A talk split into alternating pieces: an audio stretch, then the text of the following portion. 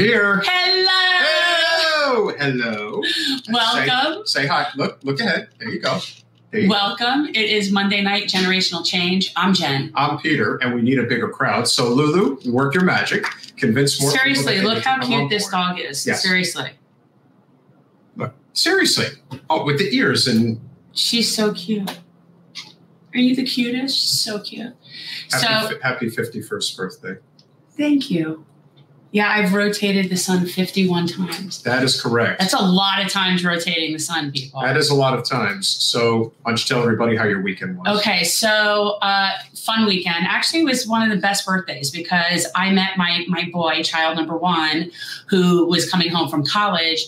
He goes to Ithaca College. He met me in New York, and we saw Billy Joel at Madison Square Garden on my birthday, which was really really fun. Hmm. So, and my son's a piano player, so it's like he loves him, and yeah, it was it was really cool. Nothing like seeing the piano man. In and I I've seen him a bunch. I definitely have seen him a bunch of times, but never in Madison Square Garden. So that was really cool. Unfortunately, there were a lot of not so good things that happened over the weekend. Um, obviously, everyone knows what happened in Buffalo, Yeah. uh, which was terrible. Uh, there were a number of other things that have obviously happened since we last on the air. Of course, more has happened with Roe v. Wade, not a surprise. Oh, and uh, President Biden decided to start a war with Somalia today. Oh, So that's great. okay. Uh, yeah, it just gets better. Uh, but Oh. with that said, with that said, Was I was I worried about being invaded by Somalians? Or uh, are they don't know. Somali? Somalis? I don't want to be rude, but were like people from Somalia? Was I like fearful from them? Did we need to be defended from them? Like No, I'm trying to understand how no just- anything in Somalia could be a threat to me and require my defense to have to go on an offense in another country. no, they just Are they coming on the shore? I, am I going to Sorry. Uh, they just have resources and we want them, and that's it. You know, if we invade, uh, you know, if Russia invades Ukraine, that's terrible. But when we re- invade a country, no one even knows it's happening. So uh, I have to be the bearer of unfortunate news. But yes, this apparently happened under the cover of night. No one really knew about it, but it's happening. And of course, we are literally invading their country. So again, but but we'll do it nicely. We won't kill anybody. we'll just hog tie them all. Uh, I mean, who knows? And then Right. and then let's say I don't know 13, 14, 15 years from now there is a whole new terrorist cell of very angry Somali people who were invaded and were raised to think that we're bad because well hmm.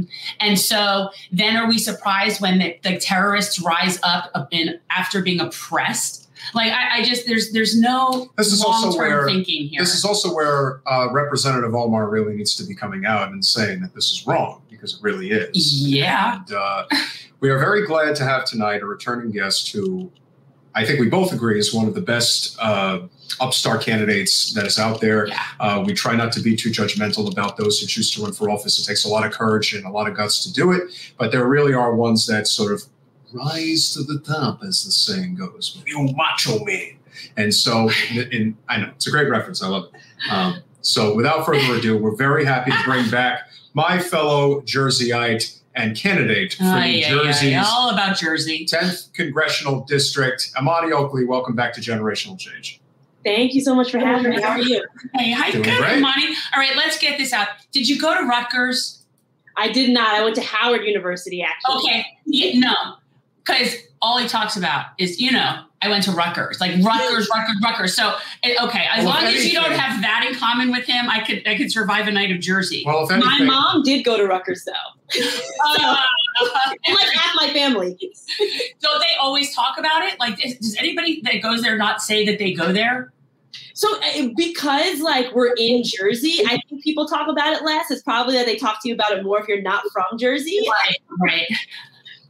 No, it's really good. So, how's the campaign going? Um, you, we spoke to you a long time ago. So, tell us where you are in the process. When is your primary, um, and what's your race looking like right now?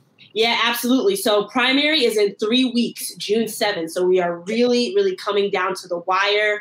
Um, but since I spoke to you, you know, we've done some really great stuff. Uh, we've been endorsed by 24 national and local, um, as well as prominent individuals who, you know, saw our progressive stance and saw our fight and decided to get behind our campaign, uh, which I'm not even, I'm, I'm thinking for a progressive uh, challenger in New Jersey, that's actually unprecedented if I'm not correct. Um, so we were able to build that momentum. We've been able to fundraise at least six figures every quarter. Um, and now we are coming down to the wire. We just released our uh, latest ad, um, and we're going to be pushing that out as much as possible, galvanizing people to the polls. And I'm feeling good about our chances. I really, really am. Uh, you know, one thing that I've noticed in New Jersey is, you know, when these establishment folks don't do anything, that's when you know you're not doing a good job because they just don't care and they don't think you have a chance. When they start getting up and like working harder than they've ever worked in their entire careers, that's how you know you are doing an excellent job. So I feel really good about our chances. But three weeks out, we're going to need all the support and hands on deck that we can get. Yeah, I appreciate that a lot when you say, like, the harder they work against you, like, I look at what they just did to Nina Turner, and I think, like, the harder they, that is how scared they are of you. And I also appreciate that, especially with a lot of these sitting incumbents, they just sit there like they're on a throne and don't actually work anymore. They just sit there and, like, collect their checks. But this actually forces them to be stressed out and have to worry about it and and and work for it, which they should anyway. And so I, I appreciate that you're doing that.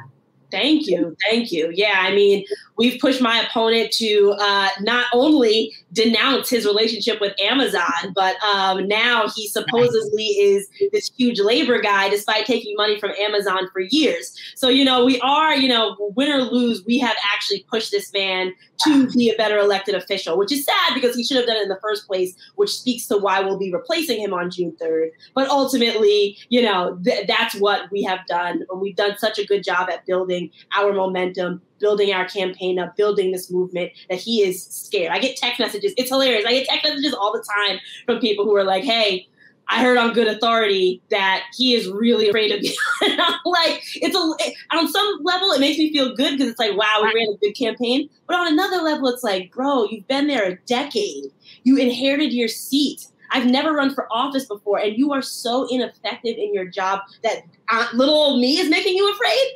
It's it's embarrassing, but it makes us feel good. So yeah, no, it's your your fears too. I mean, don't don't undersell yourself. Like it's yeah. not like you you look like someone that's a pushover, and you clearly know the issues. So you know, yeah, you, you're a, you're formidable for sure. The electoral process is very difficult in New Jersey. Uh, fellow uh, progressive, as you know, Maud Herrezi is dealing with an even bigger mountain to climb oh. up in Connecticut. I had no idea that the laws were even worse. Um, but clearly, the thing that they do in New Jersey is they try to trick you when you vote. They try to make sure that you don't actually know. It's kind of like reading the old. Uh, 2000 presidential ballot down here in South Florida, where you thought you were voting for Al Gore, but in reality you were voting for Pat. It's blind. Yes, it's all blind. Yes, exactly. So, yes. what other wonderful tricks have the New Jersey Democratic machine done to try to throw off potential voters from supporting you versus your incumbent?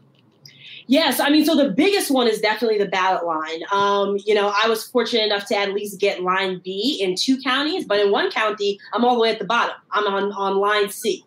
Um, and so, you know, they're trying the usual trick of the ballot line. And for those of you who are just tuning in, the ballot line in New Jersey is literally unique from any other ballot in the country. We're the only one that has it. And it's where machine party bosses place their favorites in one long column, and then other people who are typically progressive challengers on random places all over the ballot. And the point is to confuse the voters so that they see these long lines of Democrats. They're like, oh, I should be going here and not actually going for the people that would serve them better, who have actually worked harder for their communities, etc. Um, and it does give an advantage to people like my opponent, who are essentially no-name folks who don't do anything, because the way voters' eyes naturally gravitate on the ballot, they'll naturally gravitate towards that long column of names. Uh, yeah. But of course, we have been getting out the word about the ballot line our entire campaign, talking about it in interviews, uh, making sure that all of our graphics and social media is talking about it, emails. So we are really excited that we think people are going to be prepared this time to go in there and not make the same mistakes that folks have made in the past with the ballot. Yeah, whenever I think we're bad, like when it comes to stuff, like talking to people from other states, when it comes to our elections, like don't get me started on the whole counting problem, okay? Like in the accuracy of that. No, I mean in the grand scheme of but things, Florida's not that bad like, compared to a lot of other states. On our ballot, it's alphabetical order yeah. for each category. So whatever it is. So my name was above Debbie's, just alphabet. It's alphabetical. And they order say it is an electoral advantage if your name is first. Yeah. They say that actually helps. But you know what? You have to go one way or another. I mean, That's it's true. like an alphabetical order at least is it's not biased. Yeah, exactly. Exactly. So that's a lot. The way some states do it too is that like it'll be it'll rotate depending on the county. So a certain like it let's so for example, I have three counties. In some states, what it would be is that it's alphabetical order, but it changes depending on the county. So at least in, in this scenario, at least one person would be A in one of the three counties. We don't even have that in New Jersey though. So you gotta you gotta look for the folks on your ballot in New Jersey and don't vote straight down that line. And also one thing that confuses people if you want to vote for folks in your area who are down ballot from Congress, so if you want to vote for county executive or you know another local race that's down ballot, you can do that. Um, if you want to vote for me and then somebody else who's on uh, Donald Payne's line. Now, keep in mind the people on Donald Payne's line are also machine backed, but if you wanted to do that for some reason, you are allowed to do that because that also throws people off sometimes. Spe- speaking of machine politics, again, um, you know, I'm from New Jersey and I know how these things work. And unfortunately, uh, New Jersey really is a have and have not state. Uh, it's also a Democratic supermajority state. Uh, there's been a lot of talk over the last couple of days trying to make sense of what happened in Buffalo. And we all know that, um, you know, both sides are going to use it to their political advantage. It's pretty disgusting. Um, but if you can talk about the fact that the, the racial segregation problem in New Jersey is a both party problem. Yeah. This is not, you know, one party is worse than the other party. This is when you're part of the machine, and granted, it's a Democratic Party machine that dominates New Jersey, uh, the corporate owned blockade, whether it is re- Democrat or Republican, they are always going to protect each other. That is the end all be all when it comes to New Jersey politics. It's been that way for years. Uh, you can have somebody like Governor Christie, or you could have somebody like Jon Corzine. Thankfully, it looks like Phil Murphy's actually been doing a pretty decent job, and I say that uh, knowing that the bar is very low. But overall, New Jersey politics, uh, and whether it's Republican or in this case Democrat, when it comes to racial segregation and oppression, there are no good guys. There, there really isn't, and we'd love to hear your thoughts on that. Yeah, correct. One of the things I'm not sure if I talked to y'all before this had started up or or after, but one of the things that actually happened during this campaign was that redistricting happened in New Jersey, and they were trying to cut a bunch of black neighborhoods out and of NJ10 and place them in NJ11, where their voting power would have been obliterated. They would their voting power would have gone from being around 53% to around 8%. And why were they doing this? To protect another corporate machine politician. That's all they were doing it for. And our campaign fought really, really hard. We talked to folks in the neighborhood. We got folks to come out and testify that they didn't want this and that they were tired of black neighborhoods being treated as less than by New Jersey politicians. But you know, still, if our imagine if I wasn't running, all that would have been happening and nobody would have been talking to these folks seeing how they feel asking them to come out and testify because honestly there were also a lot of issues with getting out the word that these um, hearings were even happening right? And so you know the machine was trying to do this very very sneaky thing not caring at all about black voters. And you know it's not the only place where that happens. You have a lot of also so-called democrats who care about black folks constantly constantly doing the whole tough on crime thing and bolstering up police. And it, these are the types of things that ultimately lead to mindsets that push forward white supremacy and if people are unable to see the threads and the web that connect those two things, then frankly, they should not be in office because you have to have at least somewhat of an expertise and understanding of how these things are connected if you are truly going to serve Black and Brown communities. Um, and, you know, this isn't a game. This really isn't a game. It's not a game of rhetoric. I've taken a lot of heat in the past before for speaking up about the racist aspects of New Jersey politics.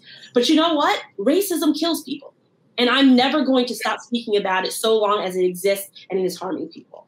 Well, Yeah. you really have made a huge difference in a short period of time. I I said just want to say one thing about the gerrymandering thing, though, Go ahead. before we before you go on to something else. Mhm. That the fact that your state is a, is a Democrat supermajority state, and this is the nonsense that's going on. They are disenfranchising black voters. Like when we have it here, whatever happened up in whatever DeSantis was trying to do up in District One, which is essentially the same District thing. three. Mm-hmm. Three, Right, it was yes, three. all the same. Okay, um, and all of the Democrats here are like saying, "Oh, that DeSantis, he's just so this, he's so that." And yeah, that might be true, but I just they refuse to take their own inventory. And I think that that's very like for me that's frustrating because it's like when you when you know better, do better, but they're just proving that they're not better.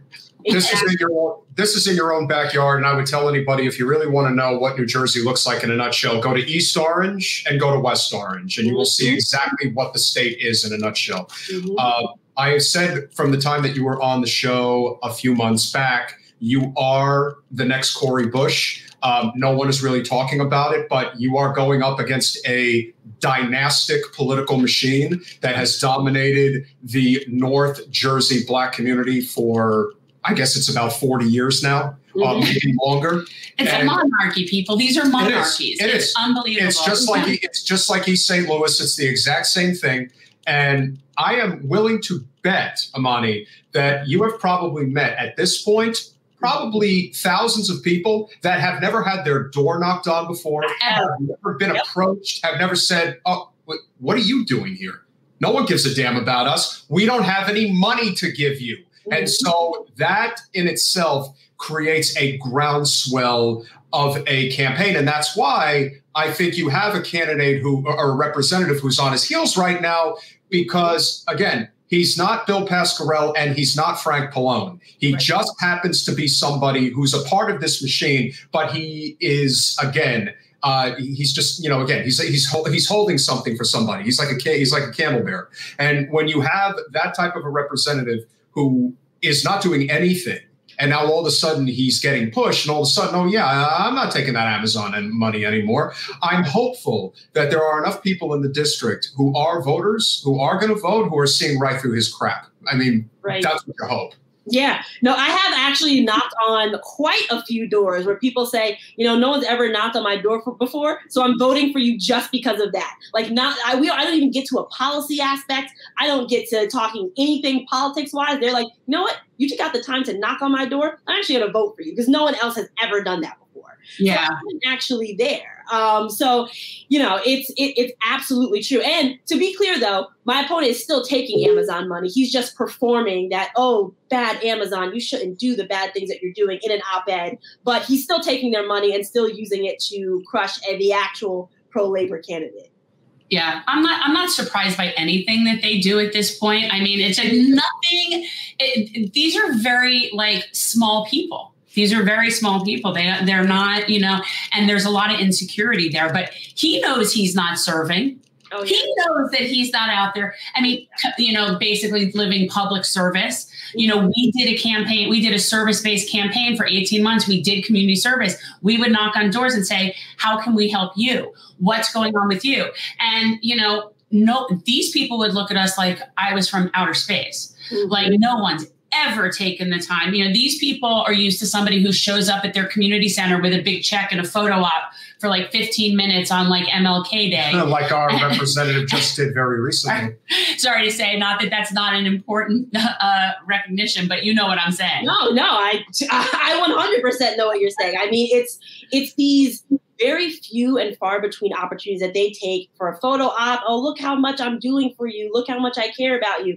And then at the same time, we have some of the highest levels of foreclosure in the nation, some of the highest levels of rent uh, in the nation. Uh, we have a severe issue with lead in our drinking water. We have severe issues with childhood asthma from all the pollutants in the air. I mean, it, it's just these amalgamation of things that make when they show up, and it's true. Like MLK Day is one, one great example of that. It makes it laughable, but not really because it's almost it's really a slap in the face to real people who need real things and need a representative who's actually going to work for them.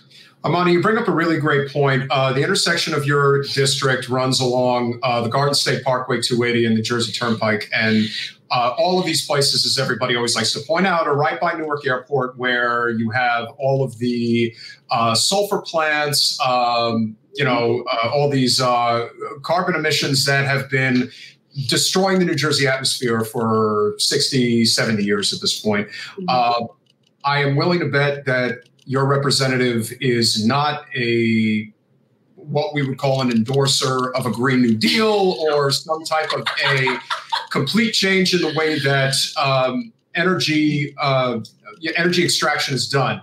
Uh, for anyone who knows New Jersey, knows that it's it's just sort of this cliche that if you get off the if you're if you're on the turnpike going south from the from the airport, you are going to cross some of the nastiest smells you've ever experienced, and your attitude is I want to get as far away from this as I possibly can, as fast as I can. Well, how does that feel for the hundreds of thousands of people, and yes, it's that many, that happen to live in the surrounding area? And it's been like that for a long time. Has that been a key topic of discussion as you've been on the campaign trail? Oh, definitely. Uh, he has not signed on to a Green New Deal, um, and environment is a huge issue on this campaign. I mean, and even in the suburbs, I mean, we have those pollutants in the more urban areas, but also what the suburban areas are seeing are is increased flooding. Um, as well due to climate change. Um, so it's also damaging their homes as well. So environment is really huge for the entire district, whether you're in a more urban or suburban area. Um, and again, we have a congressman who will not sign on to a Green New Deal because he's your typical fall in line corporate establishment Democrat who is like, no, I'm not going to sign on to a Green New Deal because I don't like AOC. Meanwhile, his, you know, people are getting their basements flooded in his district and dying from asthma. So, you know, he is not a, a green champion at all. Um, and he's really not a champion of anything, really. He just kind of does what he's told, goes where he's told, collective check. And that's when he decides to show up because he also has one of the lowest attendance rates out of all members of Congress. So the this little bit that he's even doing is when he decides to show up. Um, Imani, can you explain that? Because we hear this a lot. I mean, it's like there, there uh, we unfortunately had to deal. Uh, I mean, you know, Debbie Wasserman Schultz runs South Florida politics, new Florida politics in general. She was literally casting every single vote for, for the late Representative Alcee Hastings for almost two election cycles, which is incredible to think about that. How do you not show up for your job and anyone could tolerate that? I, and, and frankly, maybe this is something that we're not really familiar with because we hear like, oh, these guys don't even show up and do their job. What does he do exactly? Right. Like, what, what is he doing? What is he doing? He's not in the district, that's for sure. And that's the thing, because you would think if someone's not showing up to DC that they're at least in the district a lot and and you know interacting with folks there. It's not even doing that. Um, so he's getting paid 175k a year in taxpayer money to yeah. work. And at the same time, I guarantee you, he will not be voting on the types of things like, say, UBI um, or things that you know will financially cushion other folks, I guarantee you he's not going to vote that way because the party tells him no, you don't vote that way because you're an establishment person and you fall in line and you don't vote that way, and he just goes right along with it. So he's getting paid 175k a year to do nothing and would never give any average person in this district even close to that same courtesy for actually going to work. Um, yeah. So it's it's absurd, but that's why I'm running against them and why I am really looking forward to change coming to New Jersey um, on June 7th. I feel really good about what we've done. We've got three weeks to keep going and bust it out. So anybody watching this, if you can, please shoot us a donation. Uh, we're going to be doing a phone bank uh, on the 28th with one of the orgs that endorsed us. So please sign up for that. It's on our social media because we really, really got to hammer this home. Yeah, no, I think you're an amazingly good candidate. And I, yes. I think, no, you're an amazingly good candidate. And my thought on this is that when I meet people like you and, and, uh, you know, that I, that I see as really part of this movement, like this, this movement of just trying to get people into the current century, but yeah. like it will work one way or another at one time or another like it will happen.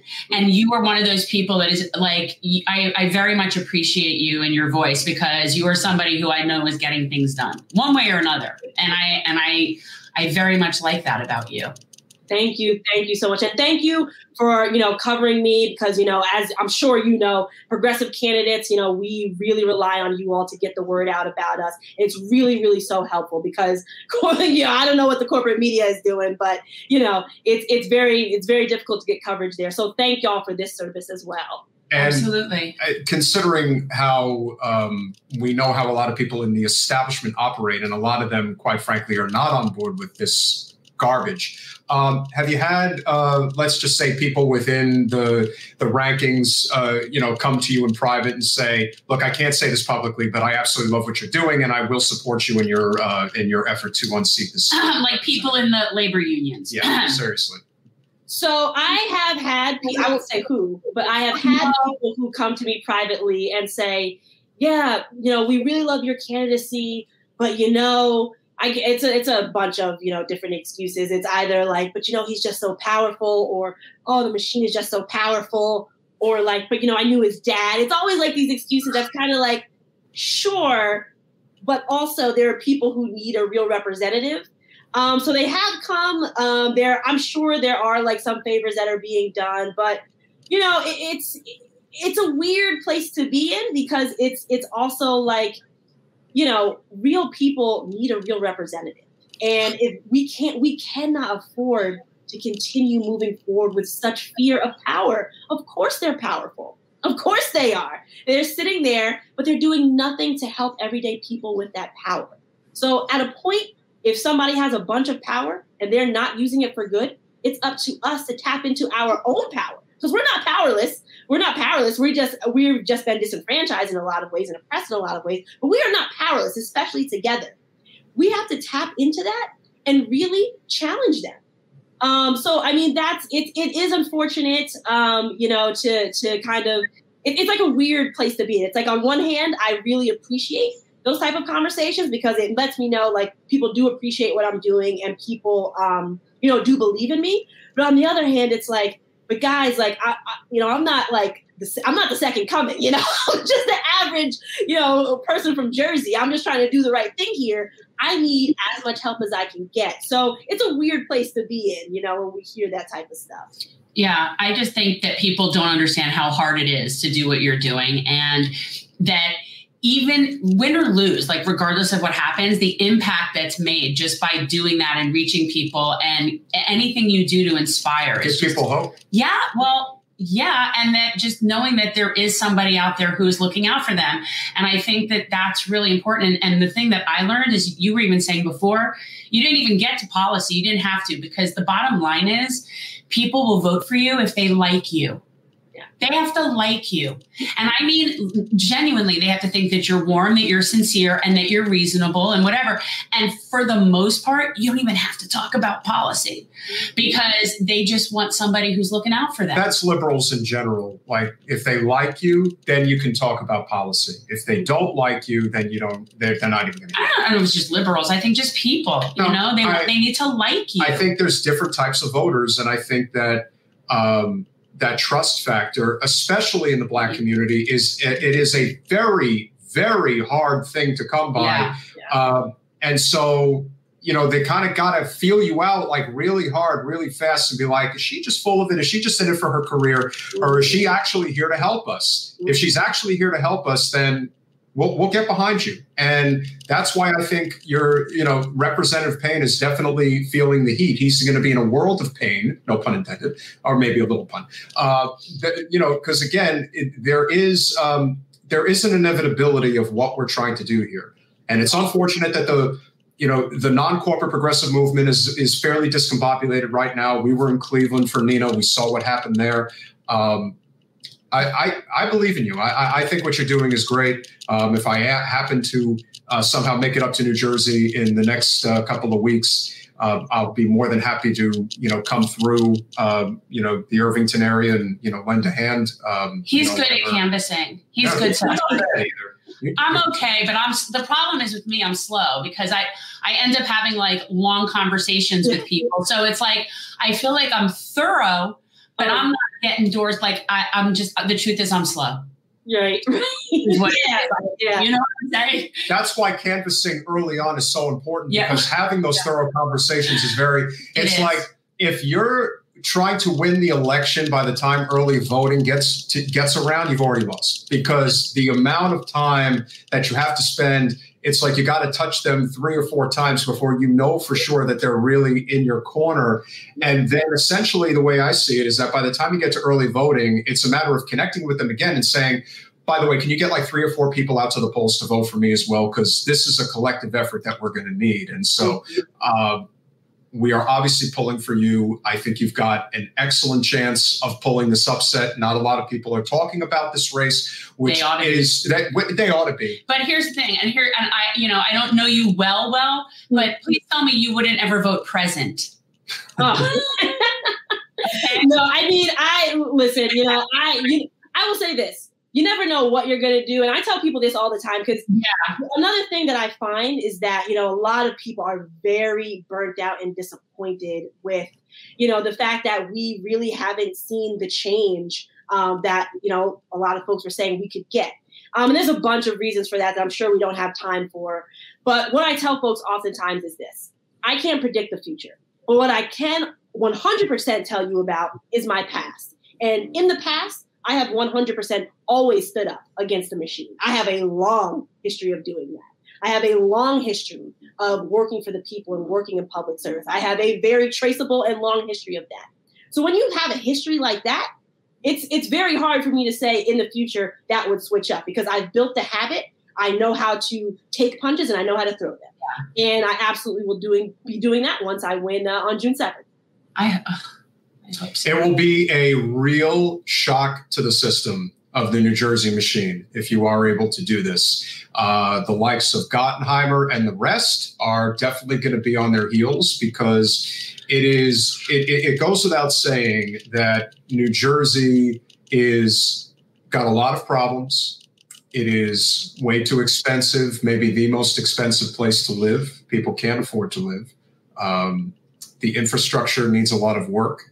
Um, as I said at the beginning, uh, I am pleased to see that you know Governor Murphy has at least done some things to try to mitigate some of the problems, but it is a long road ahead. And you know the, the machine is not only powerful; it's staked in g- multiple generations of political corruption led by yeah I'm going to say his name Frank Pallone. Um, there there is something to be said for bringing that change. And the truth of the matter is, Imani, and you know this very well, it just takes one. It just takes one person to break through that force field, and they're all going to be on their heels. Our good friend Zina Spezakis, who I'm sure you know, who ran against Bill Pascrell, you know, she took her shot. Um, eventually, somebody's going to get through. And once that person gets through, um, who's also uh, our friend who ran in New Jersey's eighth. Um, Hector Oseguera. Say, say his name again. Uh, Hector Oseguera. Yes. Yes. Oh, Hector's Hector. Awesome. Love Hector. Yeah. I always mix. I mix up my some of my New Jersey people and my New York people. Oh, you know. Don't get mad. I do. Sorry. Well, you're lucky that you're like for some reason I thought he was Florida Queens. People. Never mind. No, Just go no, on. No, okay. So I do think that you know you're eventually somebody's going to do it, and uh, I know it's gonna it, it's still going to be tough on the first try, but if you do pull it off, I'm not going to be shocked. No. I'm just not. And would you come back either way? Will you? Oh yeah. Back? Oh yeah. Definitely, definitely. Okay. I mean, it's like I said, you all do a excellent job of covering mm-hmm. progressives when most people, you know, won't, no matter how good of a job that we do. So I, I appreciate it. And I'll, I'll, of course, be back. That's not a problem.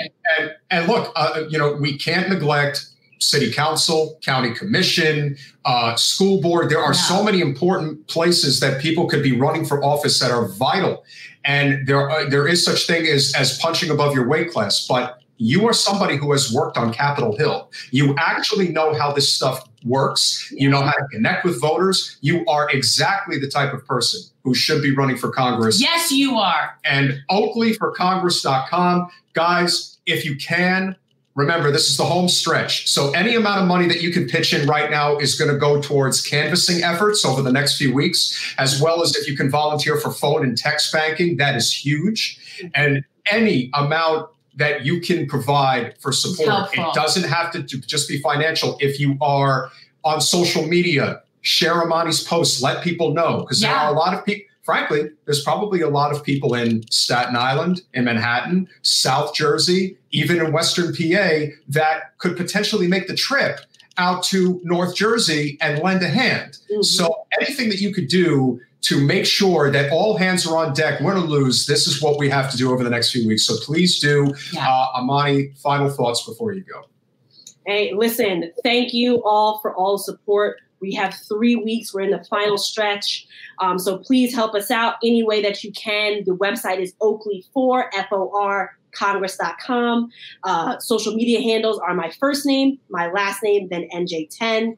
Uh, I'm looking to really bring it to the machine on June 7th. I'm looking to win. We need a win here in Jersey. It is time. The machine has been out of pocket for entirely too long. They've been way too comfortable for way too long. They've been oppressing us and suppressing us for way too long. It's time they stop. And June 7th, I'm confident we are going to put an end to all of that. Hell Thank yes. you. Thank you so much, Imani. We'll talk to you soon. Great to Thank see you you. so much. Bye, guys. Have a good one.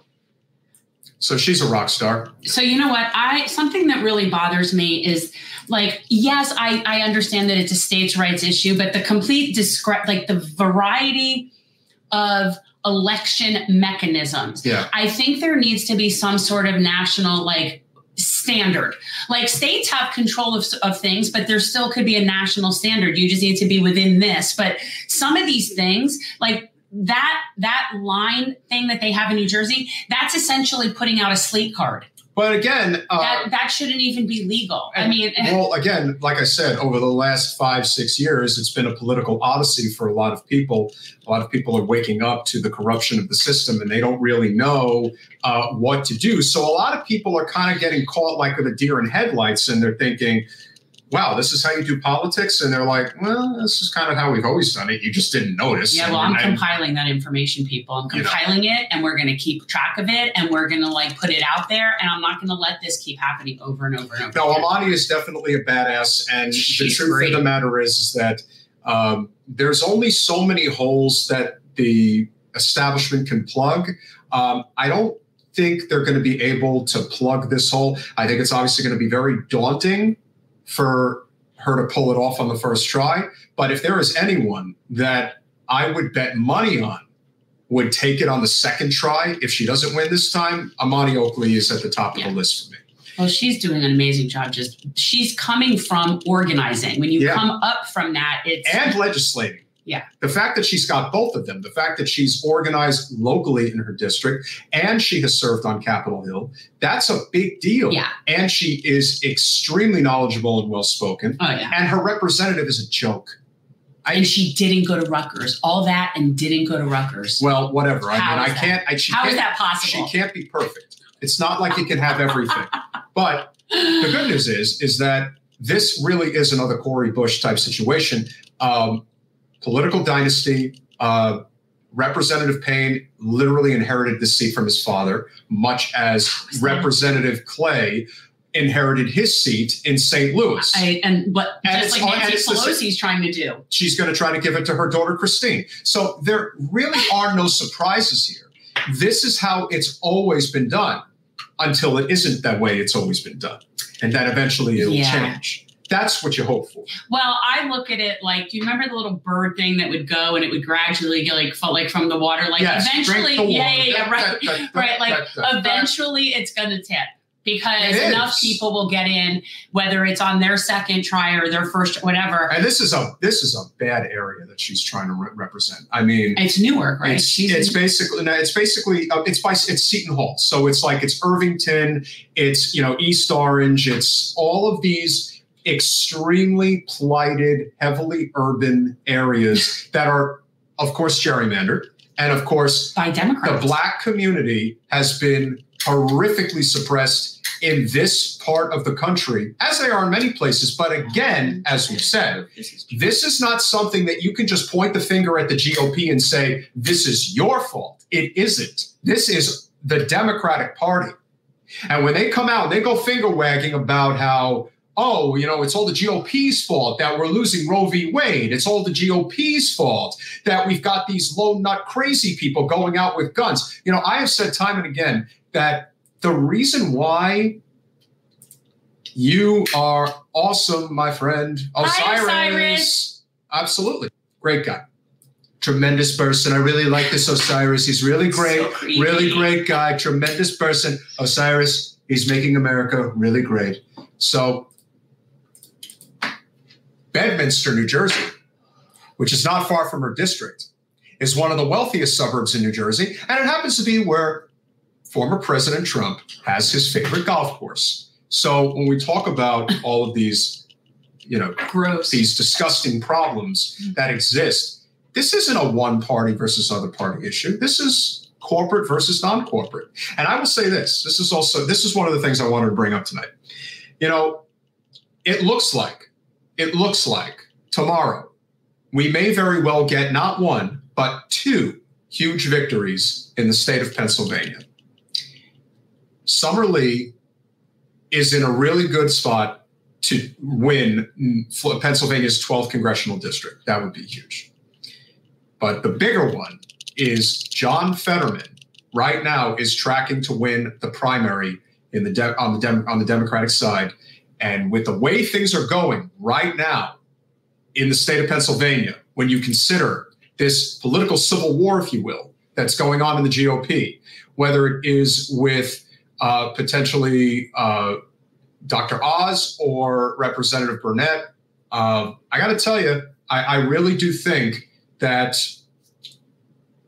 as much as it looks like the GOP is definitely taking the House in the midterms, if if they're able to flip a Senate seat uh, with, with, it being Fetterman, I think that the the Democrats might actually dodge a bullet in the midterms. As crazy as it is to say, uh, but that's what happens when you have a non-corporate populace. And listen, Fetterman is not perfect.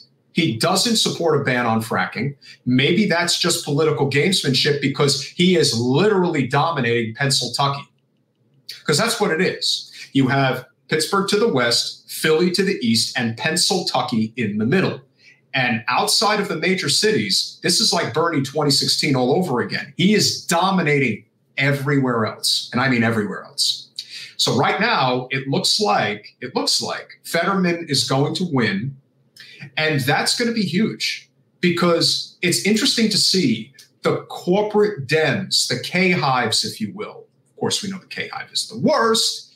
Uh, the way that they try to smear Fetterman, the way that they try to, when the shoe's on the other foot, it's very interesting to see how they try to explain away how their prized candidate, Conor Lamb, is not doing so well.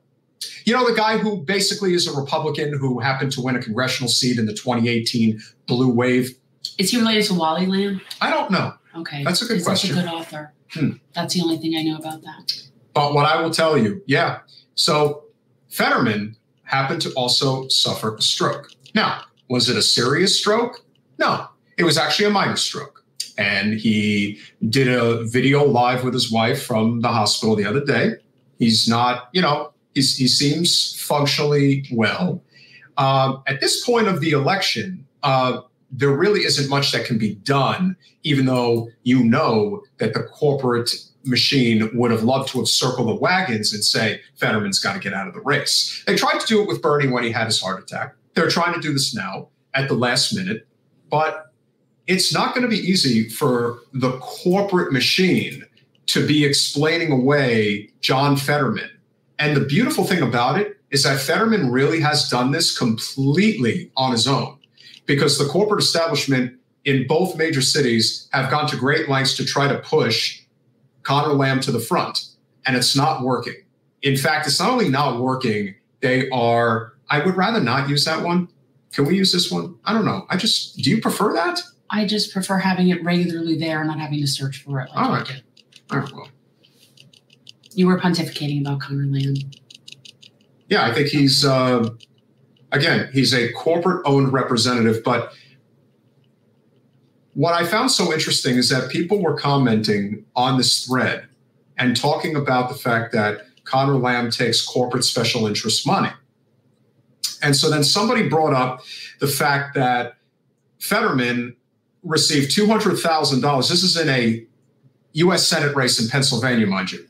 $200,000 is money you can't even see, really, to be honest, if you're trying to win anyway. Uh, but that apparently a crypto company gave him $200,000. And so, not that I am justifying crypto, but let's be honest, this is not you're comparing apples to oranges here. You know, when Fetterman, if he was taking money hand over fist from the fossil fuel industry or big pharma or the military industrial complex, you know, then you would have something to talk about. Conor Lamb is flushed with all of that money. And somebody actually brought up, well, what if you took money from Ben and Jerry's? Yeah, they actually use Ben and Jerry's as an example. Well, then it's good because Ben and Jerry's support labor workers, living wage, and all sorts of things like healthcare. But they're trying to uh-huh. equate taking money from the fossil fuel industry to taking money from Ben. Right. Well, this is the thing: is that nuance and context are dead, and this is going to also like when I talk about the idea of having the anti-corporate pack, That's the whole point. It's like, yeah, there is there's some wealthy people that actually still believe in democracy and believe that you know women should have bodily autonomy, and you know maybe there's some people that that's important enough to them that they don't want and they don't want corporate whores representing them just because they have money. So I believe that yes, there is definitely a difference between taking money from a Ben and Jerry pack or whatever you know their corporate thing was versus taking money from an industry that's hurting us. Yeah, there, there's a very big difference between those things. And if that's not enough, you know, w- when you think about what we saw in Cleveland and what AIPAC and the uh, what's the what's the other Um, organization. Democratic PAC for Israel or Democratic Yeah, Israel some- PAC. yeah, it's something something like. Democratic Israel PAC or Yeah. like that. Uh, the fact that they have poured several million into this race against Summer Lee to basically paint another black woman as an anti Semite. And the Democratic establishment is perfectly fine with this. When I try to explain to people that this is where anti Semitism comes from, it comes from things like this, it's true. Why haven't we had her on the show? I've tried, but she never responded to us. Okay, we are small potatoes. But you know what? What I do know is that I think that Still one- support her. Oh, yeah. No, I'm not saying it like that. Just in terms of like, I'm so thankful for the people that do come on. And there are people like Imani, like, I know that even if she wins, she'll still come on our show. Jasmine Crockett will love to come on as soon as she wins her Oh, primary, see, and there's she's another one. and she's going to win. Uh, There's another one. There are people that, and you know what? That will speak volumes. I'll actually, for me, that's sort of something I'll keep in mind. Like, as we've been doing this, as people start to kind of break through and win, will those people help pull others along? Will those people reach back and bring people with them? And that's a huge, that's a huge thing for me. yeah, it is. And again, we can talk, uh, you know, all the time about how you know AOC has been a letdown in some ways, and unfortunately, the people who get way too caught up in the life, uh, that's a big problem. Now, it can go. Uh, Mhm. Thank that's- you, Blue Bandit. That's good. That's Appreciate sweet. that, man. Uh, but what I will say, and, and this is a, this is very important to remember, is that that doesn't mean that AOC is a bad person. And there are people who try to equate that. And like you said, there's no nuance anymore. no, no, it's all or nothing. well, there she is. I She's love back. Nugget. Good to have you back. This is our mascot. So if This you want to become, if And I have updated our page recently. So now it's it's if you yeah, we're gonna be talking about that soon. this is very important. If you like our content, please support it because this lovely little lady What is did uh, you stick your snout in? something smelly, Yeah, she's got stinky face. but she's still cute face. God, she's so cute. Yes. Yeah, we can't we can't possibly survive without your support. So yeah, please make it worth our while and contribute if you can. yeah. Um, Five dollars a month, people. I also think that Morgan Harper in Ohio is a great candidate, even though she didn't get very far in her Senate race. But you know what? If she ends up running for, let's say, mayor of Columbus next time around, I think she'll have an excellent chance of winning. Because again, when there's great candidates, you just know. You can sense it, you can feel it, you know when somebody has a command of what's going on. Um, you know, but unfortunately, there there are a lot of obstacles, and you know when the squad in particular doesn't really do anything to lift up any of these candidates. And I will say this: they have, you know, they they've endorsed Summer Lee. Um, they are trying to help her get in.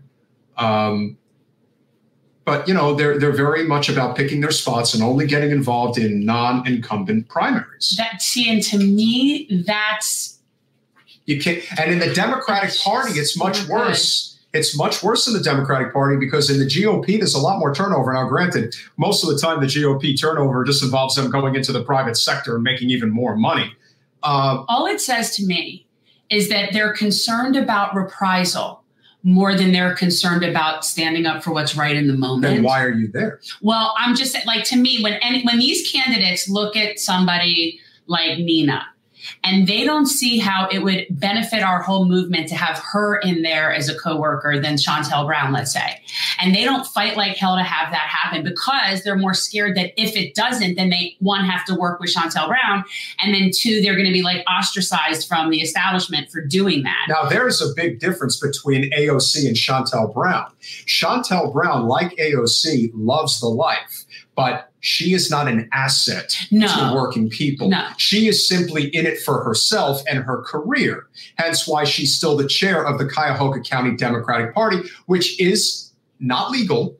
And any of the well, according to Democratic rules, it's yeah. against their bylaws. It's not criminal activity, but there's there's allegations of all sorts of criminal stuff against her. Sure. Um, but that's not one of them. That's a that's a Democrat. I guess I'm, I'm, i guess I'm aiming on a low hanging fruit there. That's probably higher. Well, I know there's a lot of other things besides that. That's just and I just want to clarify. We're not claiming that that is an illegal activity, but it is a violation of the bylaws or whatever you call it. Well, listen, if you're willing to bend the rules already, God knows what you're willing to do once you have a lot of money at your disposal. Um, Whores are going to whore people. That's what ends up happening. That's why a lot of people want to be on committees because it is a career. And when you're on certain committees, you can get certain money allocated to where you, you know, your district. And again, it's fiefdom, it's power. But it's not, part of being part of the fight and the movement overall is that maybe, maybe by you doing that and helping get someone in, maybe you don't get to get that committee assignment. And maybe that's one of the reasons why people were. Maybe put, you have to face a primary challenger. Sure. Well, listen, I mean, that was the thing about 2018 that was just so interesting because of how many people got hoodwinked. Uh, nobody did it better than Kyrsten Sinema, but there's a lot of them out there that will say one thing and then once they're elected will do something completely different. And you have to be honest Barack about Obama. that. Well, sure. And he's oh, and by the way, speaking of Saint Obama because that's that's you know, a good that's a good like, way to call that's a good way to do just, that. Just like they called him Saint Reagan, we should start calling him Saint, Saint Obama, Obama because he's the way that normie Democrats treat Barack Obama is the way normie Republicans treat Ronald Reagan. There is no difference. They are the exact they are fawned over in the exact same way. Their shit don't stink. You can never speak ill of them. They literally have been sainted, if you will. Uh, they should put them on a candle, kind of like Susan Sarandon. But Susan Sarandon really is that. Oh no, she really is. Barack uh, Obama uh, was a false prophet. Susan Sarandon's a real prophet. Thank you, Raina. In fact, uh, I agree, and he can tell you no, nobody loves potatoes like me. All kinds. Slice them nice and thin. I like them. Olive oil. Uh, what I really like, since we're going to talk about potatoes. Um, if, if you're talking about the way I would prepare potatoes, I would slice them thin. I would cover them with some olive oil, maybe some thyme and rosemary and salt. Pop it in the oven at 450. Fry them up like French fries. Pop them out. You got yourself one. Yeah, I have them in every possible way. All different kinds of potatoes. I don't like steak fries. I like all fries. Steak fries, not not good. I like eat crappy fries. Fries are fries. I mean, I appreciate like good fries like much more than bad fries, but also it's like pizza. Any pizza is not good. That's not true. Yeah, I don't agree. No, you you once said to me, it's like cold pizza. It's still pizza. Yeah, but that's I, I don't eat cold pizza. I if I and again if I am gonna and if I'm gonna eat pizza, I'm gonna eat good pizza. And in fact, great pizza. And maybe that was something that we should have asked Imani when she was on. What is her favorite pizza place in North Jersey? Because you know North Jersey, I got a really. So I was going to talk to you about what I did on Patreon because oh, I think I changed things up a little bit. So um, we are going to start doing something like at least monthly that's exclusive for just Patreon. That sure. that's sort of like an incentive. And I think we should bring back the Zoom members meeting and try it again and see if people would be interested in coming on. Well, if we have a special guest, I think that that would definitely entice people. Well, yes, but then if we have a special guest, we want to be a show.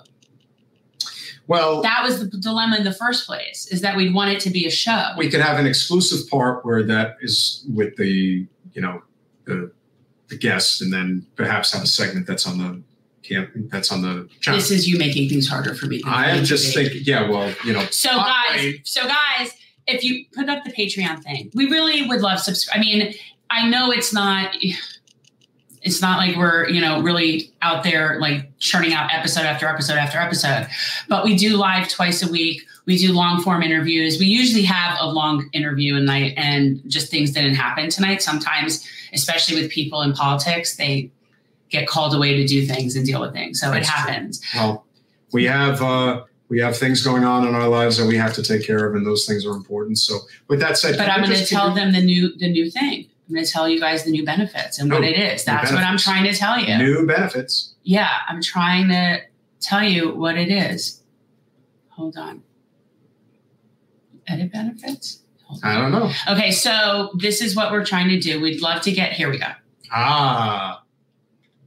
Well, Wait, did I do this? Yes. Okay, so yes, this is did. fixed. This is gone, by the way. This doesn't exist anymore. Yes. So if you want to say these are the new things, that we're doing and what the cost is. So you, you see what I'm saying? I did it yes. yesterday. And then that one's down there. Oh, okay? I like it. Okay. Your three favorite people. Yeah. Hitchens, Frida, Marshall. Yeah. So guys, tell say our levels. So if you want to become a patron, it would be wonderful if for your reason is $5 a month shout out on our live stream, access to exclusive Patreon content, and access to members only monthly Zoom meetings. Which I am reenacting. We will decide when that makes the most sense based yeah. on what you guys Actually, we'll put out a poll because now I know I could do that too. I'll put out a poll and I'll find out. I'll get a suggestion and we'll do that. If you have passion for what we do, $10 a month, like Frida. They don't see the picture, but it's Frida on if you look on our Patreon page, this $10 is Frida. Shout out on our live stream, Generational Change Lulu sticker, access to exclusive Patreon content, and access to members only monthly Zoom meeting. Maybe spice it up a little bit. Maybe add a little something extra. We'll, see. Keep going. And then finally, if you believe in justice as much as we do, would like former Justice Marshall, shout out on our live stream, Generational Change Lulu sticker, Generational Change baseball jersey uh, Which you see us wearing. Yes, you've seen us wear it. It's the well. If you want a purple one, you know you can get one of those too. The GenCore shirt. Do I mean, we have I think those? We have a few more. Got a few more. We'll get rid of them. Uh, access to exclusive Patreon content and access to the members only monthly Zoom meetings. So. Yeah that is what you will get if you want to become a part of our show in a more robust way. Again, and we'll come up with some fun stuff to do for additional content. I'm gonna like come up with projects. Yeah, but, we'll know, come up with fun things to do that's extra content for Patreons, like where you know. And we put our money where our mouth is. For example, you know, really like local candidate John Moreno Escobar, who's running for Broward County School Board. Uh, there's a clip of the interview that we did with him that's up on our channel right now. You know, definitely check it out. Uh, could you check out real quick the person who just donated 100 million to the Obama Library Foundation? Yeah, I just wanted to mention that one. I think that's important. Uh, yeah, I think that for what we do, you know, we are small but mighty, and I think that we do a lot of important things. Uh, yeah, check on the news. Okay, so the one thing we can tell you about Airbnb is that it's really catered towards people with money, people with means. I really like the one I just stayed in with Reese in New York. I was I'm actually sure no, did. this is one of the nicest ones I've stayed in, and I've stayed in them all over places, other countries. I, this one was really nice. The CEO of Airbnb just gave a hundred million. Yeah, that's right, a hundred million dollars to former President Saint Obama's foundation well, I'm sure that money is going to go exactly where it needs well, to go. Well, here's the thing. I, I am willing to give him the benefit of the doubt before I put him in Clinton Foundation land. You know what I'm saying? Like I I don't I don't find I don't think he's nefarious. You, I just think he's complacent. Uh, yeah, I would definitely say, well, again, another We started doing them. We did a couple and when we first started doing this, we did a couple of members only meetings and nobody came but us and so we ended up just do, using them as like staff meetings for the podcast. Come on, Blue, you can do five dollars a month. You can do five. I know you can do five. It's not too expensive. Or at least at a minimum, get other people to. Yes, that would forward us. You know what I'm saying? Share yes. with friends and family. Like for people, when you say this is good, say, yeah, I'm going to share this information. It's free for people to subscribe on YouTube. You know, it's not a hard thing to do. What do we have coming up?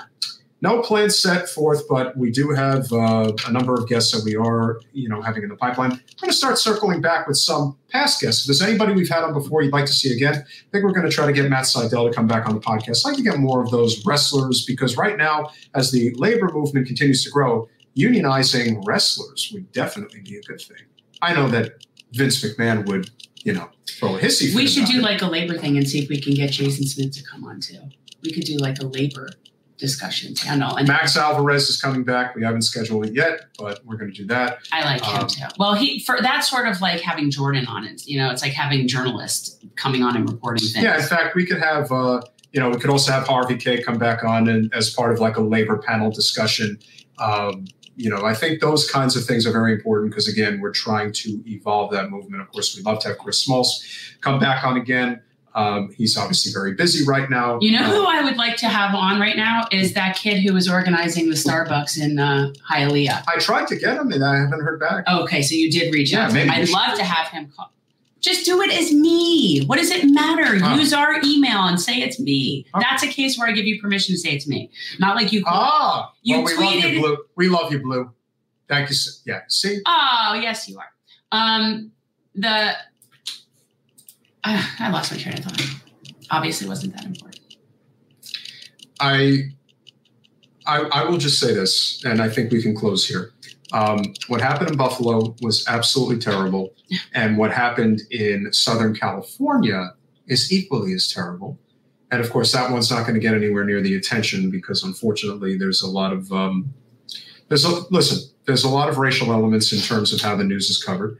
Uh, somebody went in with, uh, and this was this is an even more amazing story. Is that um, the very next day after the shooting at the supermarket in Buffalo by this white nationalist, uh, you had somebody who hasn't even been identified yet. Um, unfortunately, that probably means the person who did it isn't white, but decided to go into a Taiwanese church in South Orange County, California, and just started blasting away at people at their church service yesterday.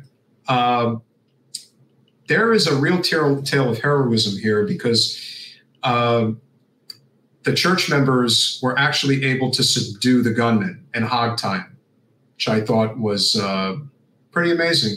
I think he only, uh, I think he only killed one. Um, may may have gotten two. Uh, a handful are in critical condition but should survive. Um, it's again. Um, I almost I- feel now I'm going to feel guilty sharing anything that happened on my birthday while I was being an ignorant. I was like ignorantly blissful over the weekend. No, but I think it's just important to address this because we have a really big problem in this country identifying where a lot of these problems are. We have a problem with guns. We do have a problem with mental health. We have a problem with a lot of things. But what we have a very big problem with that I still think brings a lot of this together is we have as much economic anxiety now as probably has been felt since the Great Depression. And when that happens, people are going to do pretty horrific things. In a country of 300 plus million people, you're going to have a few psychos go psycho. And that's what's going to happen. And racially motivated crimes will happen. People will always say it's somebody else's fault. It's the blacks' fault. It's the Mexicans' fault. It's the Asians' fault. This is why you can't get ahead. And then you have other people who will constantly tell you how terrible you are based on the color of your skin. And that can go all ways, not just one. And that to me has a lot to do with where people reach their breaking point and they just don't care anymore. And I think that that plays a significant role. And corporate media has a lot to do with this. Oh, they love this stuff. Yeah. They love it. And it. this ain't just Tucker Carlson, baby, because he's got a hand in this pretty deep. So do a lot of other people. Oh, I just mean even they li- just the media lives for stuff like this, just like Debbie lives for stuff like challenges to Roe v. Wade. It's such a good opportunity for them. If it bleeds, it leads. It does. They they love this, but um, the the problem is is then people start wanting to create policy out of Fear profit or and fear. fear. Profit and fear starts to sort of come into play now, and you start Good to then- see you, Chris. Thanks for coming on board. and then you get legislation that is born out of not reason and that's that's the problem that we continually see in this country and you see reactions to things and there needs to be a reaction to this now you know whether or not this particular store had like no cameras no security and this guy could have just gone anywhere i mean it has to be investigated like what happened in this instance but just in general we're, we're just so we're so a sea We really are people. We're like just, and I just think we're going to see it more and more. I think we are a very violent country. We are yeah. very, and you, you you're seeing a lot of like extremism and authoritarianism from our government, and just people feeling oppressed and repressed. And I just, I don't know. I think it's like like you know like if you turn the pot on with the frogs and they sit there until they die. Some maybe some of the frogs are jumping out. You know what I'm Only saying? It's too hot at the beginning, but most won't. And again, um, this is one of the reasons why we are big fans of Vaush. We are big fans of the Amazing Atheist. Um, you know, we've had the Tabernacle, uh, obviously Mike Figueredo, good friend of the show, Amy C3. Um, these are gamers and they are they are very well aware of the dark web and they communicate with where a lot of these people are kind of born into these monsters. Yeah. yeah. People want escapism and when they get on Reddit threads, when they get on gaming threads and they talk about the things that they want to do, there has to be voice of reason that is telling them that this isn't the answer. I'm going to show you what the actual problems are and what the solutions can be, not just uh, you know, get away from this. This isn't the solution. Yeah. You know, not just saying, oh, no, don't pull the gun. Don't pull the gun. Yeah, obviously, but why shouldn't he pull the gun? Because we don't have a living wage. We don't have universal health care. We now have started a war, another effing freaking war in Somalia. I think the key thing about people like Vaush with his audience is, and forget individual policies and how he stands on this and how he stands on that. It's neither here nor there. He he his message is you don't kick down. Correct. His message is you don't kick down, and that just across the board. And that's to me, that's what I look for in people because when he says that message, he is the person who's saying, yeah, uh, it's not the immigrants that are coming here that is the problem for you financially. That's not the cause of your woes. And to Caveman's point, uh, the I guess it's the, the account is called the quartering.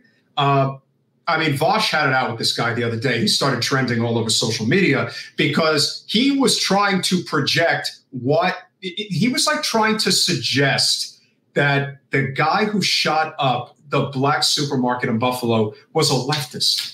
He actually tried to suggest no, he was a leftist. And Vaush is like, I ain't having this shit. No. He's like, I ain't having this. And he just literally, he went through the guy's manifesto. And apparently there's something in the neo-Nazi world where the number 14 has some type of uh, Third Reich symbolism of some kind. I don't know what the exact, yeah. Yeah, caveman. I, I the, the quivering, uh, or the, yeah, that's, yeah. Uh, I'm telling you, if you haven't seen the thread, go and check it out. I, I mean, listen, there are a lot of things that you can say about what motivated this particular person, but racial hatred absolutely played a huge role in why he did this. Oh, yeah. And to suggest otherwise is just being woefully blind and ignorant, and is because this is all a game. And of course, yeah. yeah. So when Candace Owens, who of course is the ultimate political opportunist, oh is going to talk about, you know, yeah, what happened in Buffalo is terrible, but she also wants to bring it back to the mass killing that uh, that the, the, the that the black man did with his with his car during Christmas, and he ran over a bunch of white people, and that is a hate crime as well. And granted, media is not going to cover it the same way. But why do you think it's covered the way that it's covered? It's covered this way because as long as we're arguing about this stuff and not talking about a living wage, not talking about Medicare for all, not talking about redlining, we are not talking about endless war. We are not talking about the fact that the president has the authority to implement the Defense Production Act and not just deal with the baby formula shortage, which is absolutely crazy, but also deal with the fact that we need a clean energy grid and can start building it out right now. Universally speaking, people agree with this. This isn't a dividing issue. These, this, these are uniting issues. This is what brings people together. And that is not something that the people in charge can have because they don't have any way to defend their nefarious shit. How about the fact that TD Bank just got caught doing the same bullshit that Wells Fargo was doing? Starting fake accounts and charging people countless amounts of money, and there is nothing that's going to happen to them. They are not going to be penalized. And why aren't they going to be penalized, Jen? Please tell the audience why TD Bank will not suffer any consequences for what they did. Because they own everything.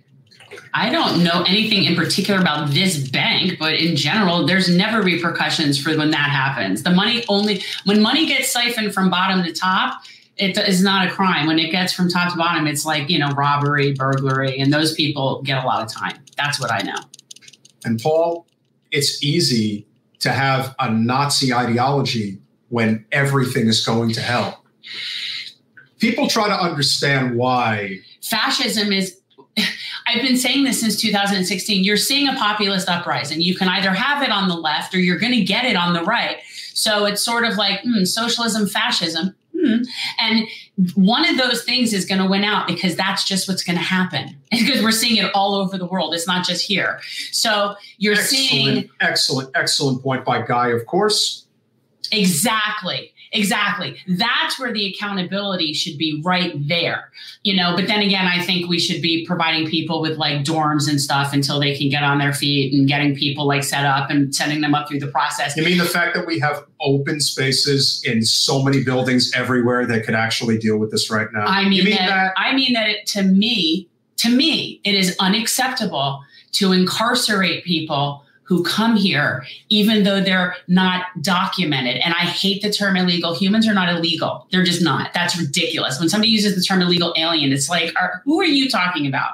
Yeah. I'd rather have, and I'd rather have literal aliens from outer space come here. I would prefer those people to the people that refer to immigrants as illegal aliens. Maybe that's why aliens don't come to Earth, unless, of course, they're actually like they would, live in every. Uh, they wouldn't want to come here. We offer them nothing. So, like to me, uh, incarcerating people who are just seeking a better life is shameful.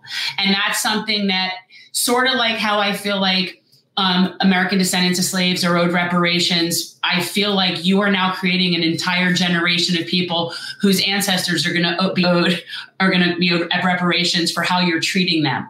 And I just it, that you're it's just disgusting to me. That's what I think. And it's really no different um, when trying to explain to people uh, how two plus two equals four, or even one plus one equals two. So when somebody like the Donald is telling people that it's totally the Mexicans' fault, that's why you don't have anything. Okay, uh, corporations are hiring non-citizens to work for slave wages because they don't want to pay a living wage, and because there is no labor laws worth mentioning in our country anymore they're able to get away with it. See, now I'd rather those same people come from Mexico and give them a living wage and then give them a place to live and healthcare. You know, that's that's just me. The biggest problem with Tucker Carlson is that he does have great takes, and then he has horrifically bad takes.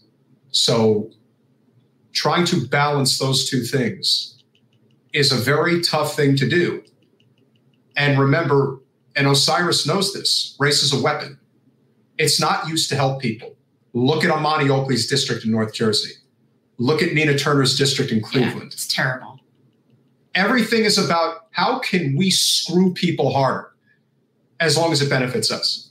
That's the goal. It's always been the goal. And to me, th- this is why, and what's interesting about you know, our chat has really picked up in the last 15 minutes. Good. We have a mixture of everybody. We have people who are in the middle, on the right, and all the I way I do like left. that, guys. I do like that because I think that people appreciate when you're having a reasonable discussion. I just and yeah, I can I can see where I'd be a little hippy dippy and i decriminalize all drugs.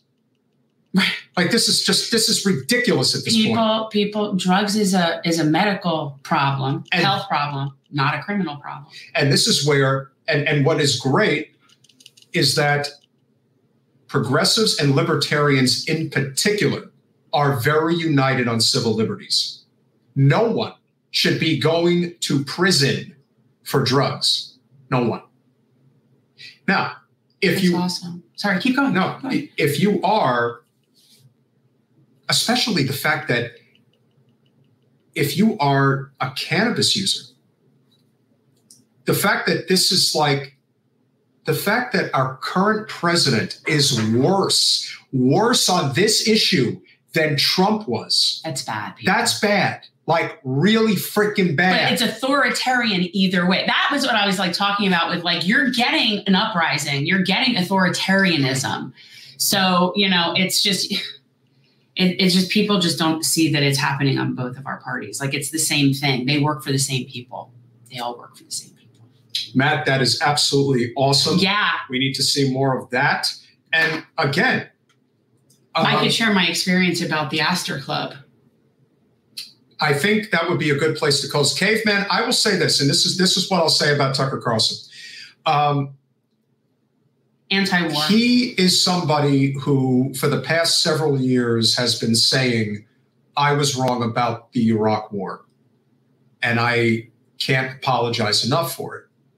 And if you pay attention to not just what Tucker, you see, this is where Tucker does deserve credit. Okay, by the way, can I disclaimer? Caveman, he does not speak for me on this. I don't watch Tucker, so he speaks for himself. I only see clips. I don't actually watch. Okay, because I don't. Uh, but but my point is this: uh, whether it is Biden in the White House, which is easy because it's the opposite end, or when Trump was in the White House, all four years, Tucker was vehemently anti-war, and in many ways people credit Tucker as being the reason why Trump didn't start a war in Syria.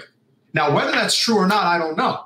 I mean, there's a lot of things people will say about how much influence Tucker actually has. He has a lot. Trump Let's, didn't start wars. No, he didn't. But what I'm saying is, is that when he bombed Syria that one night, and you know, Brian Williams literally uh, ejaculated uh, over it. So um, it, I, I believe that if it's true that Tucker had a hand in that, then that's a big deal. Now, when he's out there saying white replacement theory, what do you think is going to happen? There's going to be somebody who's going to hear this and they're going to think, I got to stop this. I got to stop this from happening. I've got an AR 15 rifle. I can go out and I can blast away at people. Did he say, I mean, okay, so what you're saying is he's sort of on the hook for provoking this guy with the manifesto. Does this guy's manifesto actually reference Tucker Carlson? He did not reference Tucker. He did not. But I'm not saying that that's a be all end all, but that definitely would. But even still, yeah. I think that. Um, and this is where Osiris is absolutely correct. Chris Smalls exactly not only went on Tucker, and Tucker, to his credit, he initially had an interview where he was trying to bait Chris into bashing AOC, but that's all he did. He didn't spend the interview much like the guys at CNBC, particularly Jim Cramer, who can seriously go F himself as far as I'm concerned, uh, telling people, you know what, Chris, you know what Jim Cramer actually said recently? That Jeff Bezos should shut down the Amazon warehouse. Uh, shut it down. You know, you're going to unionize? Just take let him eat cake. Let him eat cake. Can I say something about Christian Smalls? Yeah. Okay. So everybody including like apparently the White House people that have met with him and spoken with him, I feel like they go into meeting with him thinking that eh, they'll just be able to do what they want, say what they want, he'll go along.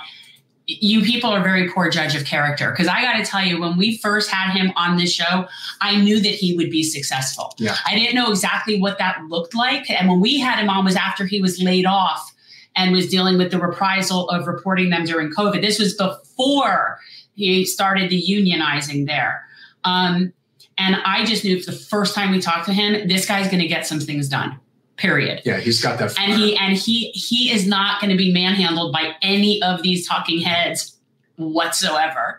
So I just I I think it's interesting that somebody like Tucker probably thought I could get him to hate on AOC for a little bit. I could get some good clips on that, whatever. And he wasn't having it. And and that Chris is is the point. And you have to give Tucker credit because he let Chris say what needed to be said. He could have cut him off and he could have told him he was wrong. And at the end of the interview, Tucker actually said, Look, I'm not in favor of unions, but you know what? The balance in favor of management is way too top heavy at this point, And maybe we do need some labor power increased in this country. If Tucker Carlson can say that, but MSNBC and CNN can't say that. on this, actually. Yeah.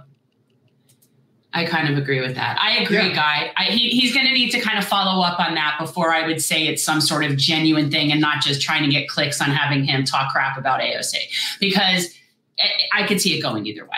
And that to me, I think speaks more to the issue of Tucker Carlson than anything else. Because as I said, I think Tucker doesn't have good takes. I think he has great takes. And that is the conundrum that one is faced with when he, and again, you can make the argument that he is completely absent identity and he comes from as you have said many times before i mean you want to talk about privilege. I mean this guy comes from privilege that you can't even begin to fathom. It's so gross. And so he's he's part of the what is it the swanson fortune? I just yeah i think that's I that's what he's part of it's gross. And so where tucker comes up short way short uh because Tucker, Chris, because Tucker on his show had mentioned the great replacement uh, theory. And the whole idea behind the great replacement theory is this idea of open borders and continuing to change the demographic and putting the idea in people's mind that white people are going away.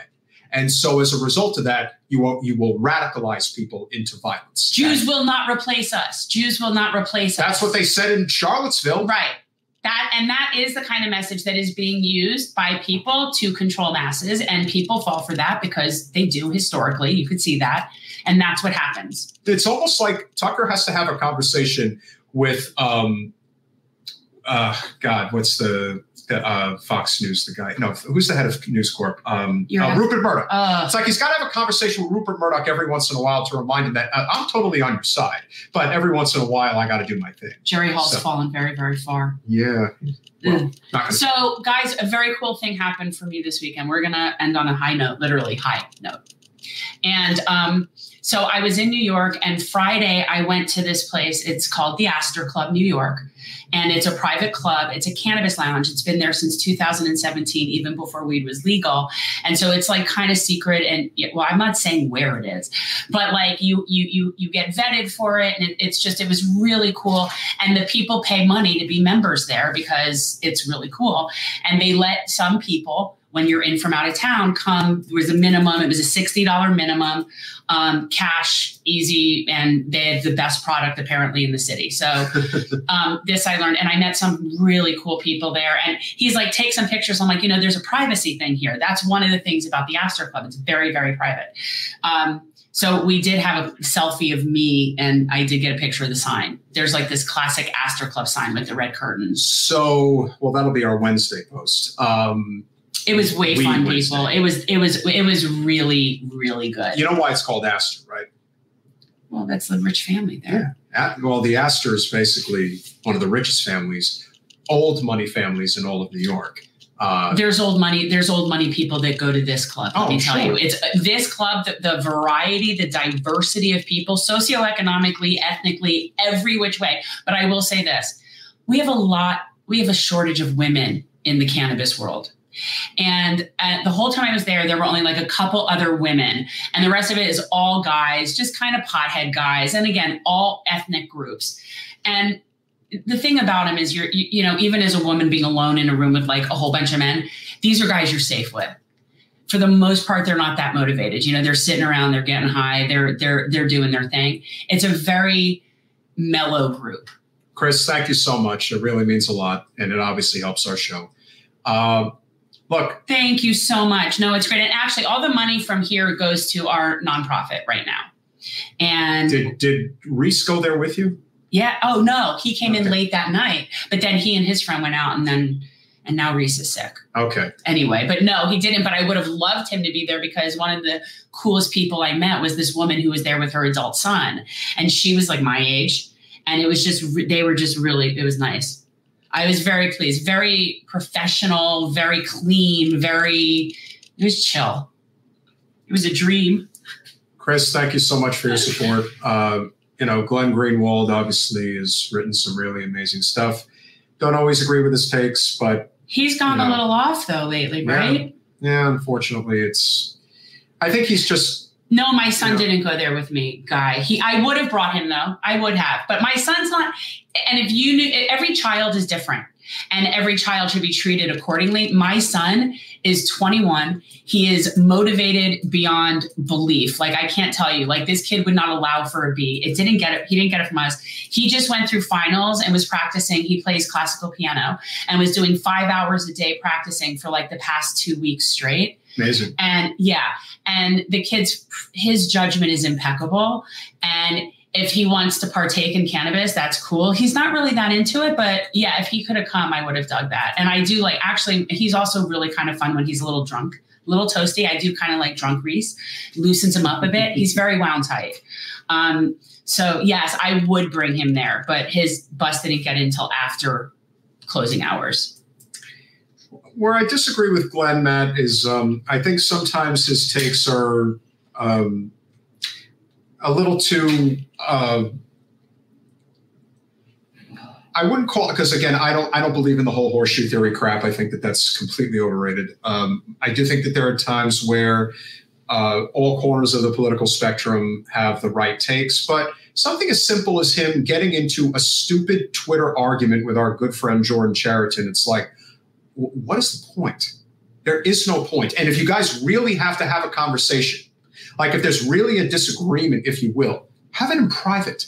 Why do people feel the need to have these stupid arguments? I feel like that about even in the chat stuff. Like when we have people that are personal people to us or people that are colleagues and they put shit in the chat and then say, oh, well, it's constructive criticism. No, constructive criticism is you call me. If, if you're somebody that has my phone number, which we've had that, you call me, you text me, say, hey, here's a suggestion or here's this. You some amount of loyalty and solidarity is kind of nice. I'm not saying constructive criticism isn't good, but when you do it publicly, it's not to be constructive, it's to shame somebody. Yeah, unfortunately, people have that habit. But because that's the truth. If, you, if if it was to be constructive, you wouldn't need to say it in front of other people.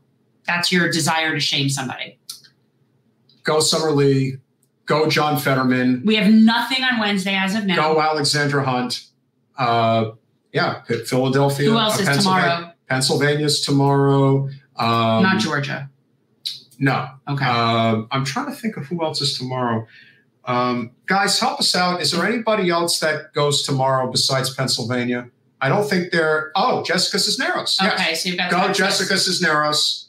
We're definitely pulling for her. Um, and of course, obviously, our good friend Jasmine Crockett, who is uh, going to be a new, is going to be a congresswoman. So Yeah, that's a very plus blue, right? Her district, like it's a right, and she's definitely pull. I mean, look, She's it doesn't hurt that, and and, but what, what's special about her is she's a fighter. she's a fighter. She definitely believes in populist people things and supporting working people. Like for, that is her thing.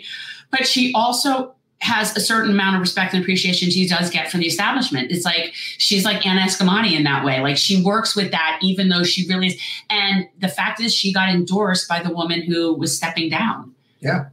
And that's and again, a big deal. And again, I think probably the biggest reason why uh, Jasmine did get the endorsement because she is not a corporate candidate by No. any stretch. She takes some corporate money, but she's generally progressive. And the reason I think she got the endorsement, honestly, is because of what she did to lead the Democrats in the state house against the Badass. GOP. Like she literally pulled them out. In her the- first term, by the way. where the GOP couldn't do anything. Like they were, all they could do was name call. And they're like, like, listen, she just beat you at your own game. She's not a coward. Like there's one badass. thing, there's one thing GOP will give, uh, you know, credit for, and I agree. Listen, I think Glenn has fantastic takes when it comes to war and civil liberties and things like that. Um, he gets way too much into the, you know, he gets too marred down in that culture war stuff. Which again, I listen. People can have whatever opinions they want about a lot of that stuff. I think for the most part, it's all meant to divide and conquer. It's not meant to solve any problems. So, again, uh, overall, overall, Glenn Greenwald is a thumbs up. He's not a thumbs down. And the people who think he's a thumbs down, they're missing the bigger picture. I don't. The truth is, I just haven't really followed him in a really long time. No, this, I mean, again, uh, I agree with you. We, I don't. I honestly don't think that there should be parties. I really don't. and if there is parties, it should be more of a parliamentary system. But again, for those people who are tired of the Democratic Party in particular, guys, follow, even if you don't agree completely with his politics, follow what Andrew Yang is doing. Ranked choice voting and open primaries. If Get you want to solve, if you want to solve the electoral crisis in our country, that will help. Helps enough because our Their leader, Mr. DeSantis, decided that you cannot have open prime. Uh, was it? You can't have ranked choice voting in Florida. Not allowed. So that's it. You got Democrat or Republican, and that's it. That's all you get. That's your Yeah. choices. But what we do have is a ballot initiative here. Yeah. Yeah, we do. So let's work on that. And of course, uh, if you can, again, Jessica Cisneros, Jasmine Crockett, Alexandra Hunt, Summer Lee, and of course, the big guy himself, John Fetterman. Let's get it done tomorrow, guys. Uh, hats off to Pennsylvania. They've done an amazing job, uh, obviously, down in Texas. And we will see you on Wednesday, hopefully with some surprises. We'll have some surprises. Yeah, why not? We'll figure some stuff out. I'm out. to go pray to my Susan Sarandon altar, the altar of Susan. Hey, if you pray to her, you might actually get somewhere. That'd be great. Ranked choice voting. You got it, Patty. I just figure, you know what? Maybe if I say that enough times, then I'll get her on the show. Say it in the mirror three times. Right choice. Ranked choice. Ranked choice. She was also such a good wicked queen when you say in the mirror. Like she was so good. If you guys haven't seen Enchanted, I mean, and it's cheesy, Thanks it's again, musical, Chris. and I'm not usually into people breaking out in a song, but the fact that it was sort of a satire of people breaking out in a song made it like you know dealable for me. There's a lot of Susan Sarandon in that. there's a lot of people who are also really young, and I got to tell you, if you haven't really seen Great to See You, Bronx, Bye all. DeSantis doesn't like democracy. DeSantis likes whatever's good for DeSantis. Oh, Bill, thank you for checking in. Uh, guys, if you haven't seen the early work of Susan Sarandon, I'm talking, if you haven't seen the Rocky Horror Picture Show, Everybody's if you haven't seen Atlantic City, if you haven't seen Bull Durham, if you haven't seen Thelma and Louise, if you haven't seen The Client, go and see those movies. You she's be- always great. Yeah, she's, listen, she's one of, and there's- you don't even mention to me it was like the best thing ever was Dead Man Walking. Dead Man Walking, which she won the Oscar for. That was amazing. That was, ama- I, of course I saw it. Okay. That was an amazing movie as well. And give credit to Sean Penn. he Oh, was great always. too. He's he is amazing. Listen, Sean Penn may be a colossal douchebag, but he's a great actor. I don't know that and I don't buy that and I don't care one way or the other. That is somebody who picked up and moved to like a trailer in Haiti for like a year trying to help people get their lives back Yeah, together. he's a badass. and and when the Clinton Foundation was using it as a money laundering scam, and he's basically down there actually doing things and getting things to people. I don't care. And he is somebody who walks the walk, He does. Give him credit. and that's just that. I don't. He's eccentric and probably has a lot of issues. Who knows? But whatever, man. The man walks the walk. We can all agree on Susan Sarandon. We'll see you Wednesday. Thanks for watching. If you want to support our mission to transform politics into service, please like this video, subscribe, follow us on social media, and consider joining our Patreon, where you'll get early access to our interviews as well as other exclusive content. Links are in the description. Peace out.